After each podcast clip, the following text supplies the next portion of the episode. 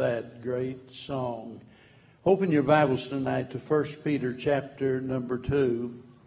1 Peter chapter 2. I have no idea why the Lord laid this message on my heart. I was reading these verses this week, and God put it on my heart to speak on the subject tonight, the believer's behavior. The believer's behavior. 1 Peter chapter 2, we're going to begin reading in verse number 11 down through verse 21. Dearly beloved, I beseech you as strangers and pilgrims, abstain from fleshly lust which war against the soul, having your conversation honest among the Gentiles, that whereas they speak against you as evildoers, they may by your good works which they shall behold, glorify God in the day of visitation.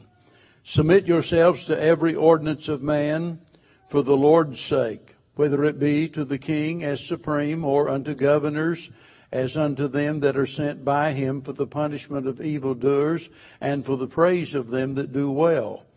For so is the will of God, that with well-doing ye may put to silence the ignorance of foolish men, as free and not using your liberty for a cloak of maliciousness, but as the servants of God. Honor all men, love the brotherhood, fear God, honor the king. Servants, be subject to your masters with all fear, not only to the good and gentle, but also to the froward. For this is thankworthy, if a man for conscience toward God endure grief, suffering wrongfully. For what glory is it, if when ye be buffeted for your faults, ye shall take it patiently? But if, whenever ye do well and suffer for it, you take it patiently, this is acceptable with God. For even hereunto were ye called, because Christ also suffered for us, leaving us an example that ye should follow his steps. This chapter begins like the one before ends.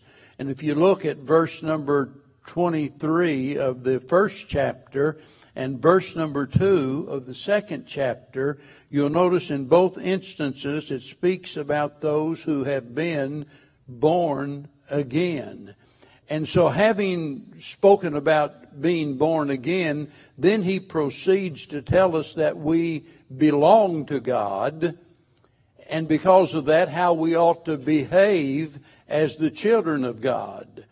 And so all of those tie together. A person is born again, they belong to God, and now they ought to behave as they are God's children.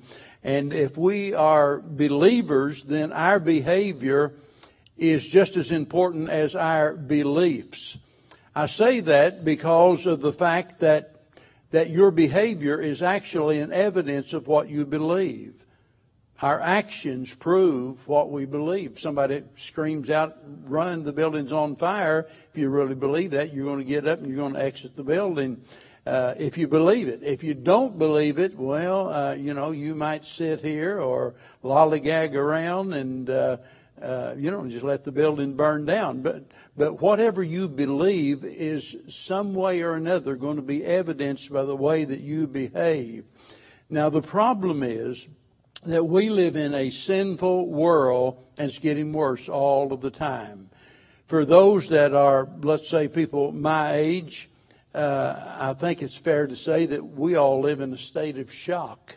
Not only because of all of the modern day technology, the inventions and things. It's like whenever we left the house and Bev and I got in the car, and I said, who would have ever thought back when we were kids that you would be able to stand in the house and start the car out in the driveway? Who would have ever thought that? I mean, we didn't even have air conditioning in the cars back then. And nobody would have dreamed of that. But that's not what I'm talking about when I say that we live in a state of shock. I'm talking about the world that we live in and the sinfulness of the world and the way that this world has changed. I mean, it is drastic. It's disastrous. And I'm not going to take time to try to make a list of all of those things, but to put it in the words of what one North Carolina preacher said one time, he said, "We have lost our moral mind."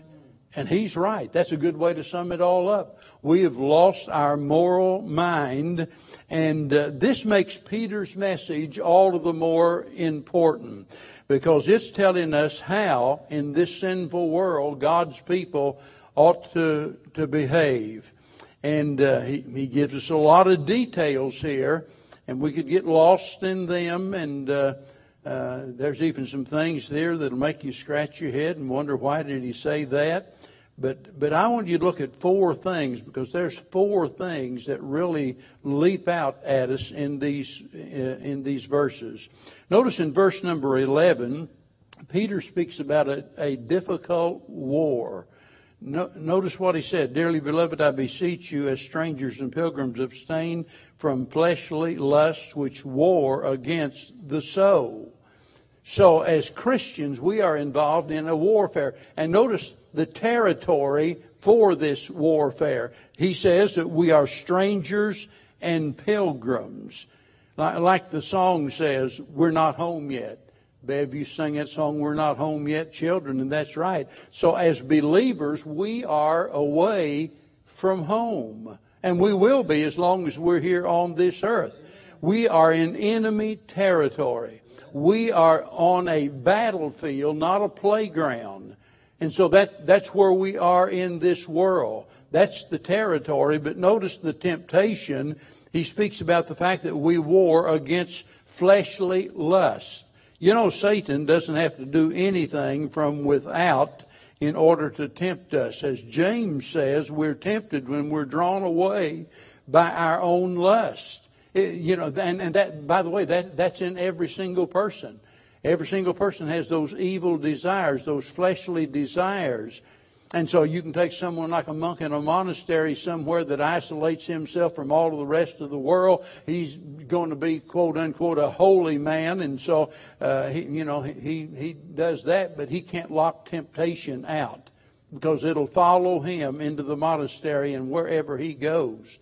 And so we all are in a battle, and this battle is going on within us.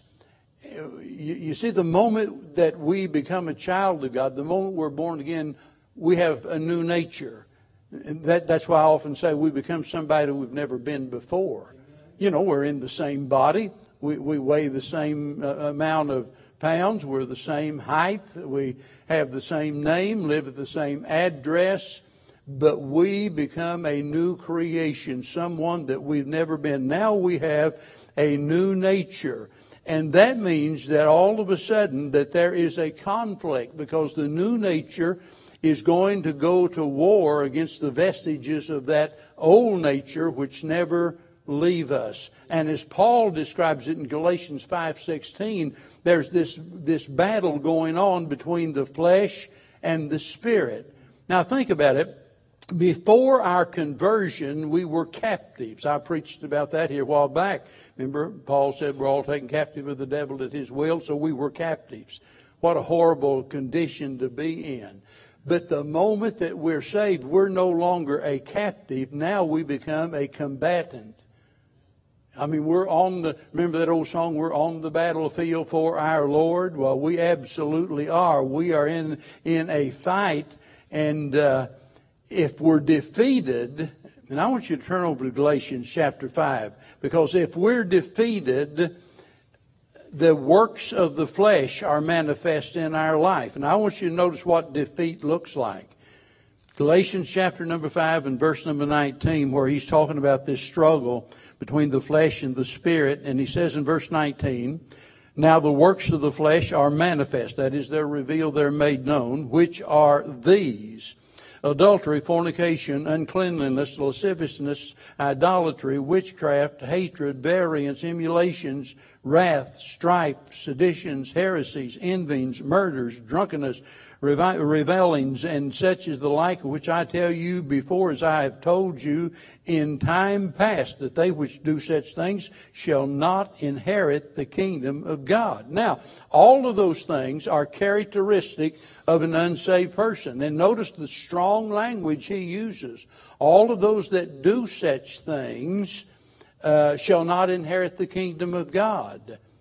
Well, does that mean that if you are ever guilty of one of those particular sins that you couldn't be a Christian? No, it doesn't mean that at all. Over in John, you don't need to turn there, 1 John chapter number 3, it talks about the fact that if we've been born again, we sin not. Now think about that a little. We sin not. Well, how can that be? Because everybody we know, every Christian we know, sins in some way or another. Well, it's in the grammatical structure of that particular verse. And there he's talking about in habitual sense. We sin not. And I'm not a language expert, but the tense of that word, sinneth not, or those words indicate something that is done over and over. It's a manner of life. It's something that is habitual. As a Christian, you can do anything. You can commit any sin. You can kill somebody. You can rob a bank. You can do any of those things. But it will not be your manner of life. You see what I'm saying? Now, the reason I'm raising this issue is to understand that even though we've been saved, even though we belong to God, even though we ought to, behave as Christians do, when we lose this battle, as it were, that momentary loss on the battlefield of our own heart, and when that happens, the lusts of the flesh are suddenly manifest in our life. Remember, Paul's writing to a church here, and he's warning them just as he does in other places, just as John did, for example. And these are warnings that they needed because of the possibility of them falling into those sins. And I say that because go back to our text now where he's talking about, he says, abstain. Abstain, that means to refrain, stay away from something. That's the idea. So we are to abstain from fleshly lust. That means we don't have any right to just give into it because it's something that we enjoy or something that is popular with the crowd or something that is profitable to us. Those fleshly lusts, he says that we are to abstain from them. Now notice the target of this warfare. He says they war against the soul. Now the soul is that inward part of you that's really made up in one way of three different things: your mind, your will, and your emotions. All of those. Remember, I've often said that the body is the seat of world consciousness, where we relate to the world. I use my five senses, and I touch that, and I see that, and so forth, and I identify that as a wooden object. And so my body is my sense of consciousness to the world. My spirit is my sense of consciousness to God, and that sets me apart from all of the animals on the earth. Man's different than any other creature on earth, but the soul is the mind, the will, and the emotion. It is the seat of self-consciousness, and this is where the battle is taking place. You see, look, Satan's not content just to bring about a downfall physically in your life. Not that he wouldn't want to do that, but that's not the thing that's going to content him because, after all, it can be someone like Fanny Crosby and a number of other people that have suffered, in some way physically, and yet God used them in a mighty way to do great things. Been a lot of people on sick beds and so forth that have been mightily used of the Lord. He's not just interested in making you sick, not just interested in ruining you financially. He wants to get to you, your mind, your will, and your emotions, because then he can control you, he can corrupt you, he can conquer you and literally destroy your life in every way. There is a sin unto death.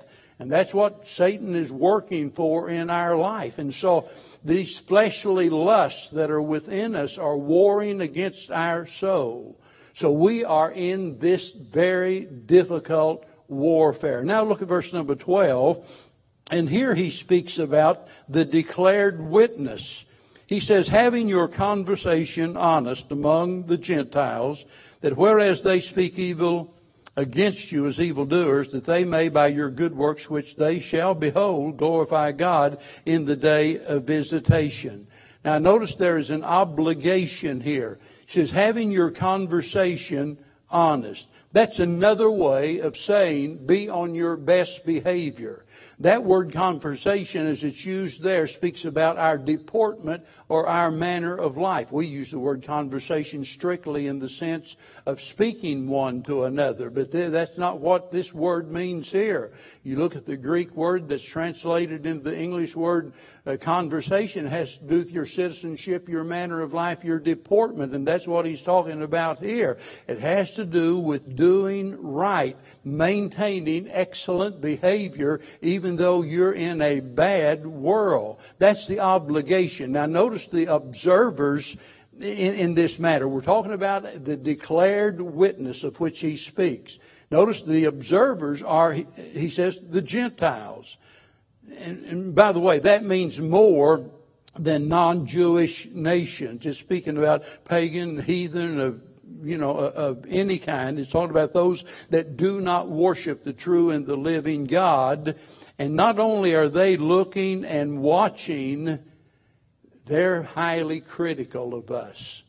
Wherever you work or wherever you go to school, these kiddos are getting ready to start back to school, and we need to be praying for them, because you mark it down, there are those that would try to trip them up and to ruin them, and there'll be those that will mock them and so forth. And it's a tough chore to try to live for God in a public school, and so they need our prayers. But the point is, young people, those other kids there in school are going to be watching you. They're not going to tell you that, and they might even make fun of you, but they're going to be watching to see how you behave. They've got their eye on you. I'll never forget listening to Dr. Bill Dow. Dr. Bill Dow was a pastor of the High Street Baptist Church in Springfield, Missouri.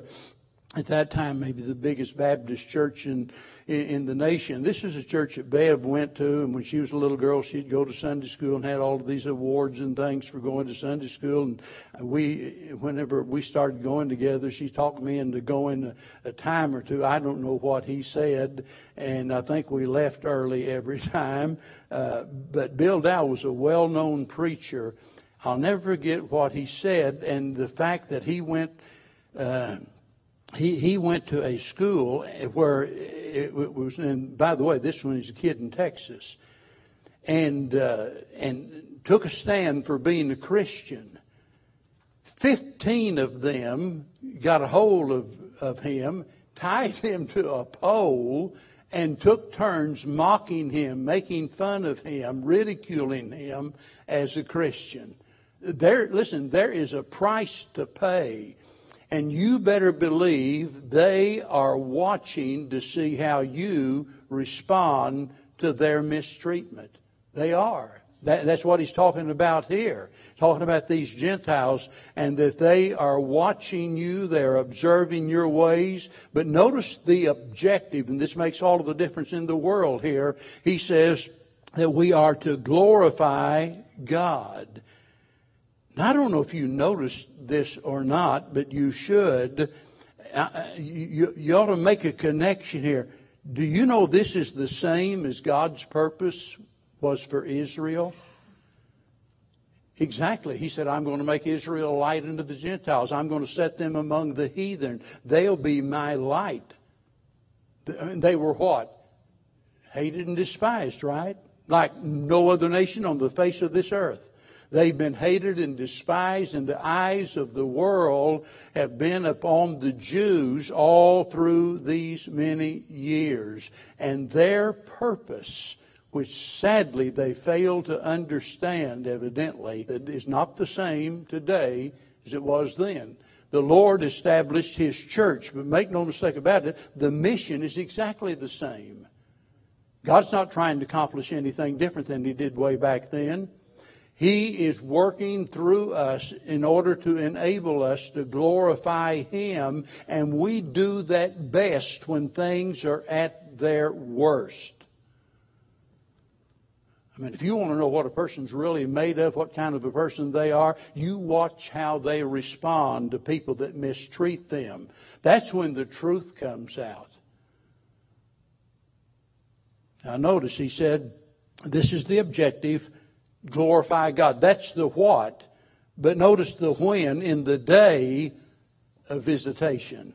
That's just another reminder that we all must give an account of ourselves to God. There's coming a day of visitation. We talk about the believer's behavior. We better keep that in mind. Although it has nothing to do with us standing before the Lord to be judged whether we're going to be saved or not.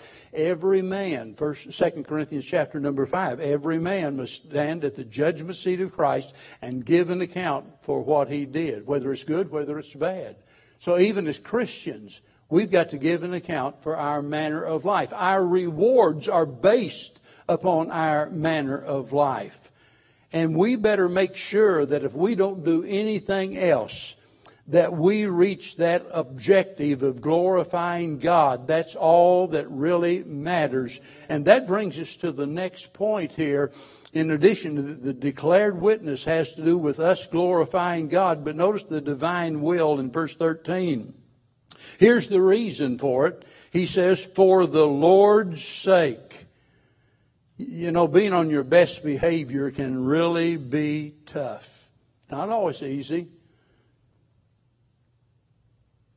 By the way, God knows that. Do you think God didn't know what was going on whenever He had Peter to write this? Do you think God didn't know that Nero was the emperor?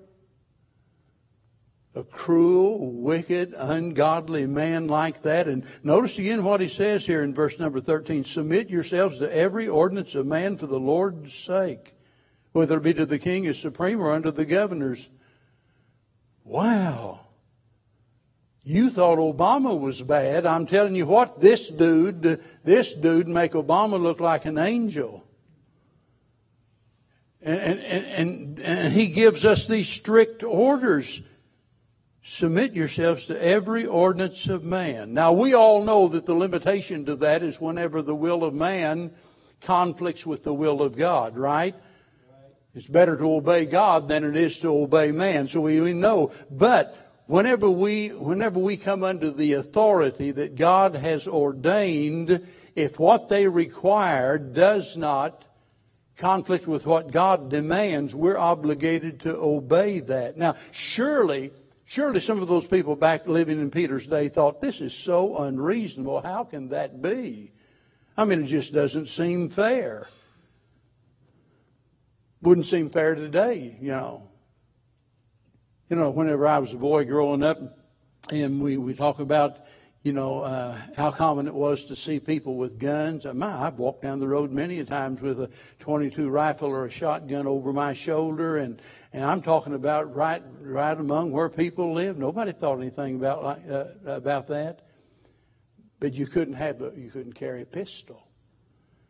And so we fought for, you know, years and years and years. The gun rights people fought for the right to carry a pistol. Now you can get concealed carry, right? And all of that.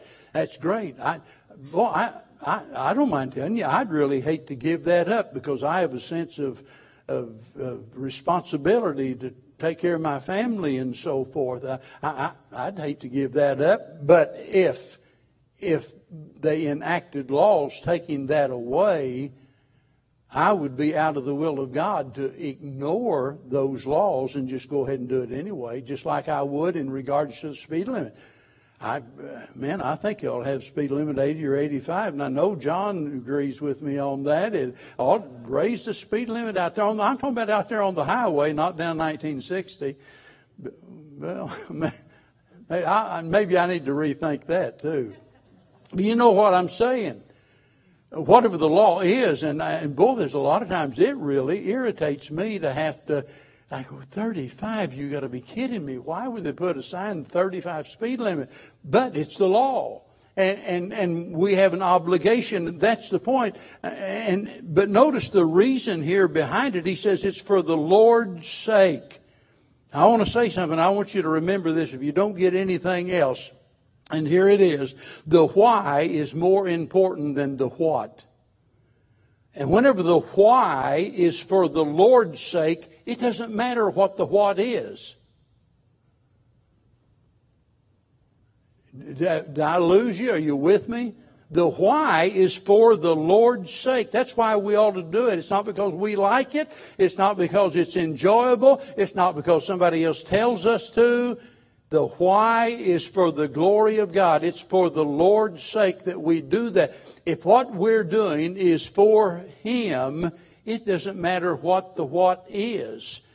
Even if that means packing your bags, gathering your family up, getting on a plane, flying to the jungles of Africa and spending the rest of your life as the missionary, the what doesn't matter if the why is what it's supposed to be. That's the point. And so he makes this seemingly unreasonable demand. He says, obey all of the magistrates, obey the governor, obey the king, do whatever they say. Doesn't seem fair, but notice for the Lord's sake. That's the reason, but notice the reward of it. Verse number 20.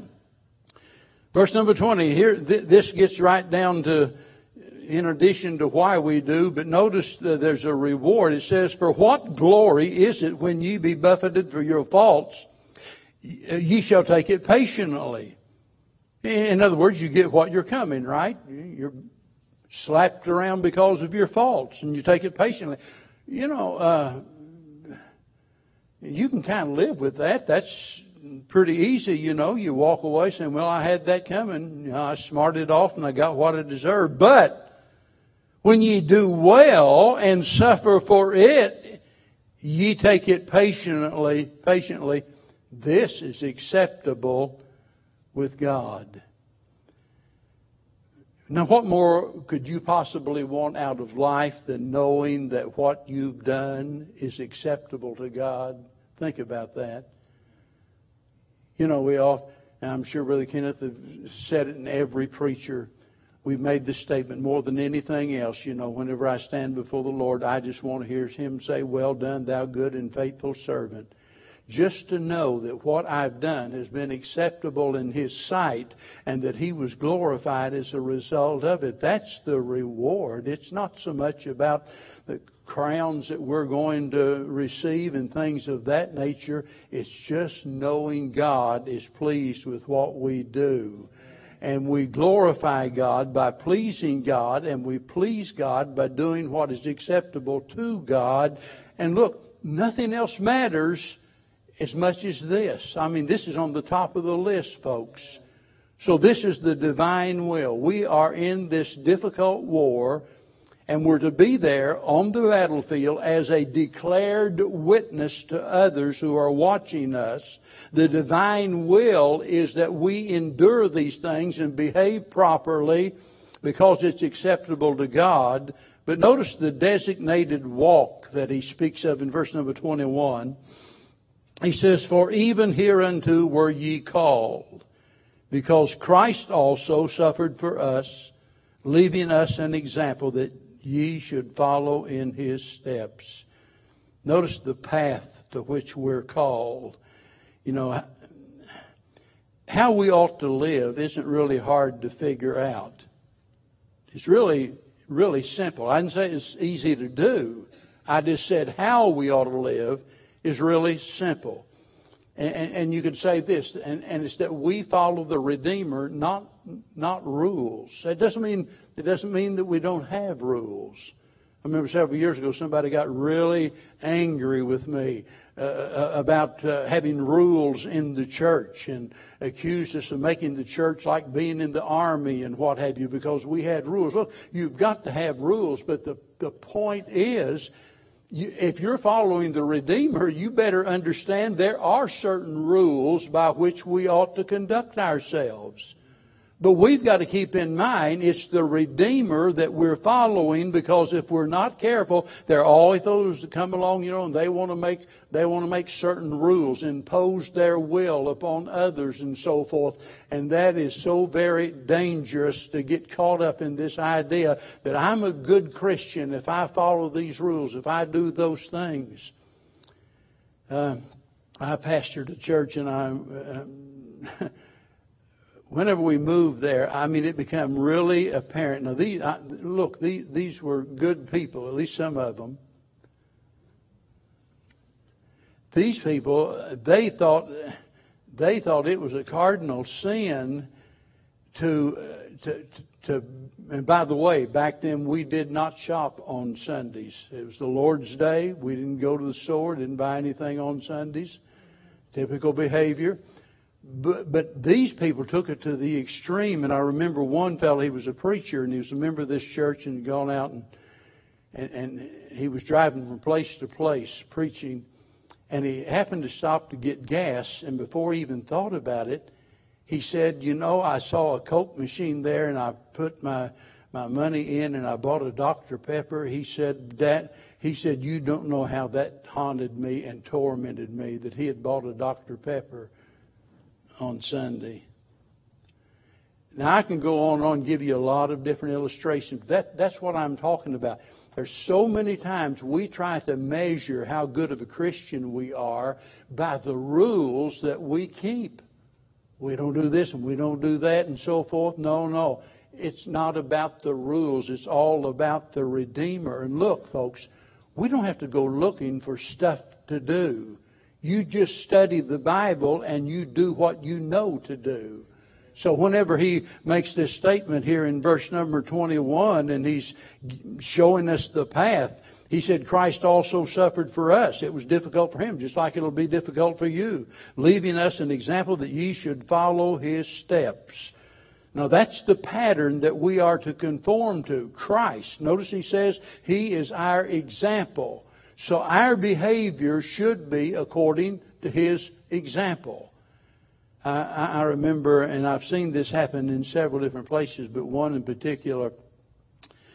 And this preacher was a friend of mine, by the way, and he worked for this. I'm telling you, he had a bunch of what he called his preacher boys, and boy, during the service, they all dressed like he did. They tried to talk like he did. They all lined up on the front row during every service. That's no reflection on you guys.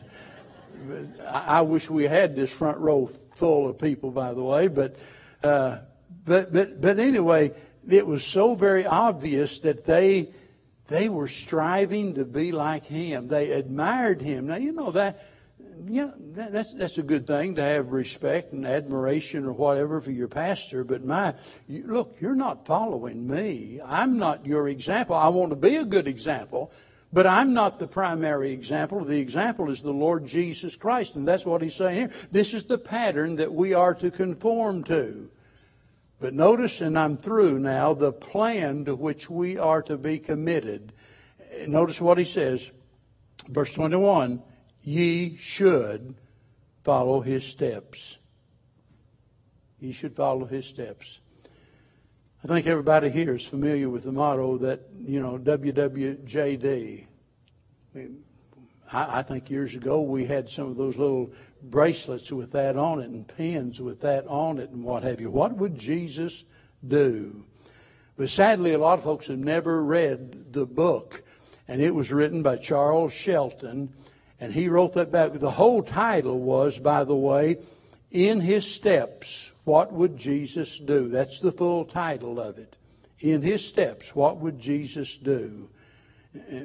If you've never read that book, you ought to get a copy of it and read it. It's really amazing about this community of folks that they decide this is going to be the manner in which they live. This is going to be the determining factor in the decisions that they make. And it talks about these people in this little town and how that they deal with the problems that come up. And how do you respond to this? Now remember, we're living in this bad, sinful world. We are pilgrims. We are strangers. We're not home. And the Lord says, obey the king and the magistrates. Do whatever they tell you to do. And it doesn't seem fair. And life is hard. And there'll be those that will mock you. What would Jesus do? When he was reviled, he reviled not again. You know, the old flesh says, they hurt me, I'm going to hurt them worse. I'm going to get them before they get me. You know, that's what the flesh says. But the Bible says, what would Jesus do? And it says, notice, follow his steps.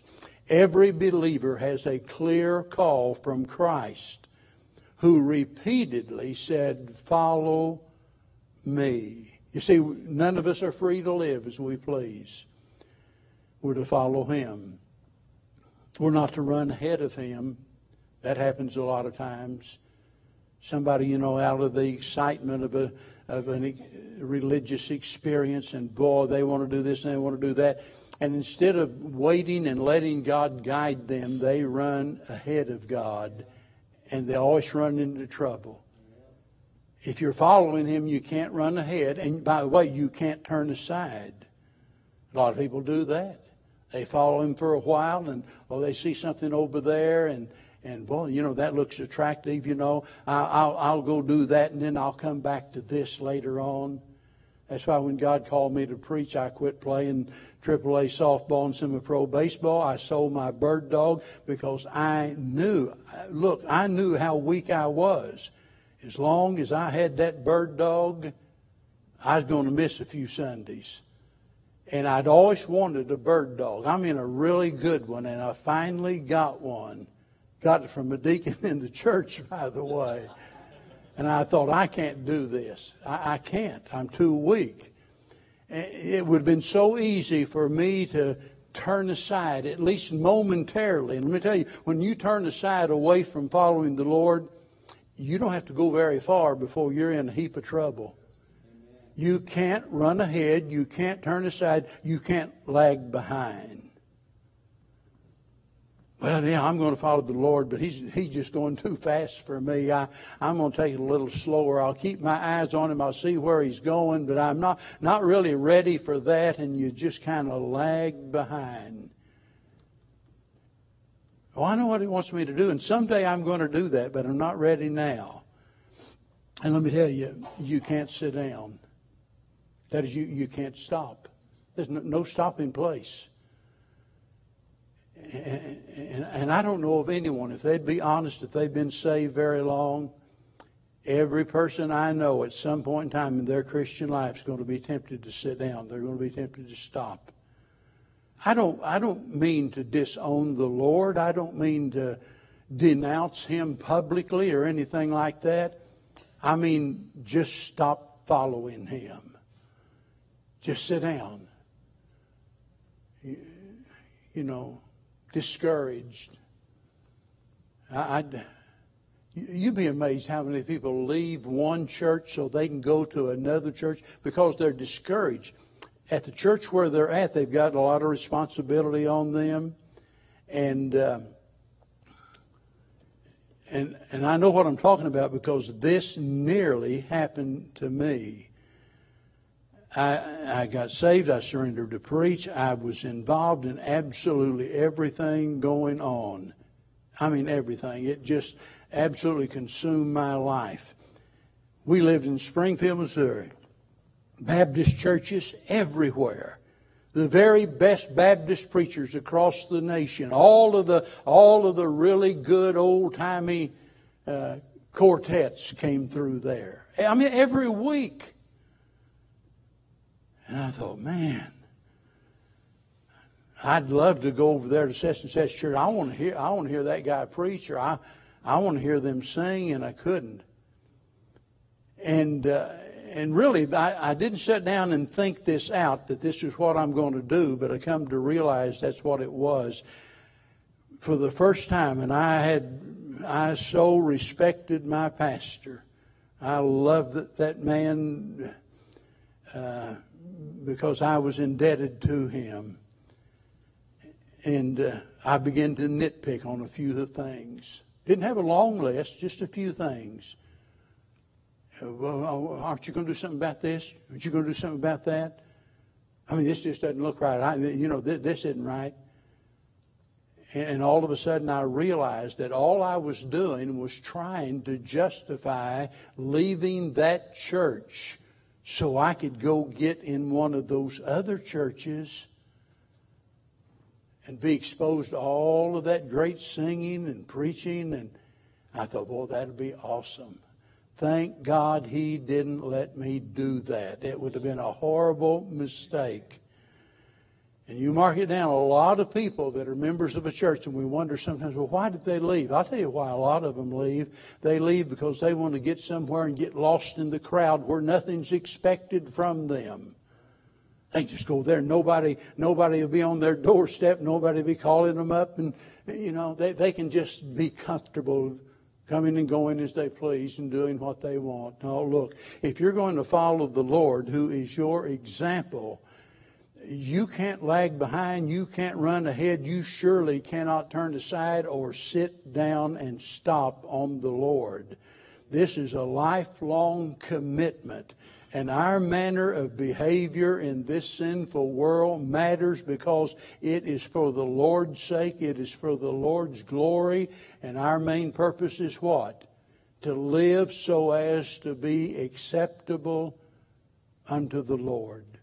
And I hope tonight that every single one of us resolves to do exactly that, to behave like a believer in this world. Let's pray. Father, how we thank you, Lord, for your patience with us, because we know as we journey down the road of life, as we engage in the warfare that's raging within us, as we struggle against the lust of the flesh and all of those things, we realize that we're not nearly so perfect as we ought to be. And Lord, in spite of our very best intentions, there's so many times that we falter and we fail. And Lord, we need you tonight. We need for you to help us to walk as Spirit-filled believers in this world so that others can see the difference in our life, that you might be glorified in all that we say and all that we do. Help us tonight, because we can't do it without you. Speak to our hearts. Help us to not be content with what we are and where we are, but to strive every day to walk closer to you, to be more like you. We pray in Jesus' name. Let's stand together while we sing 384.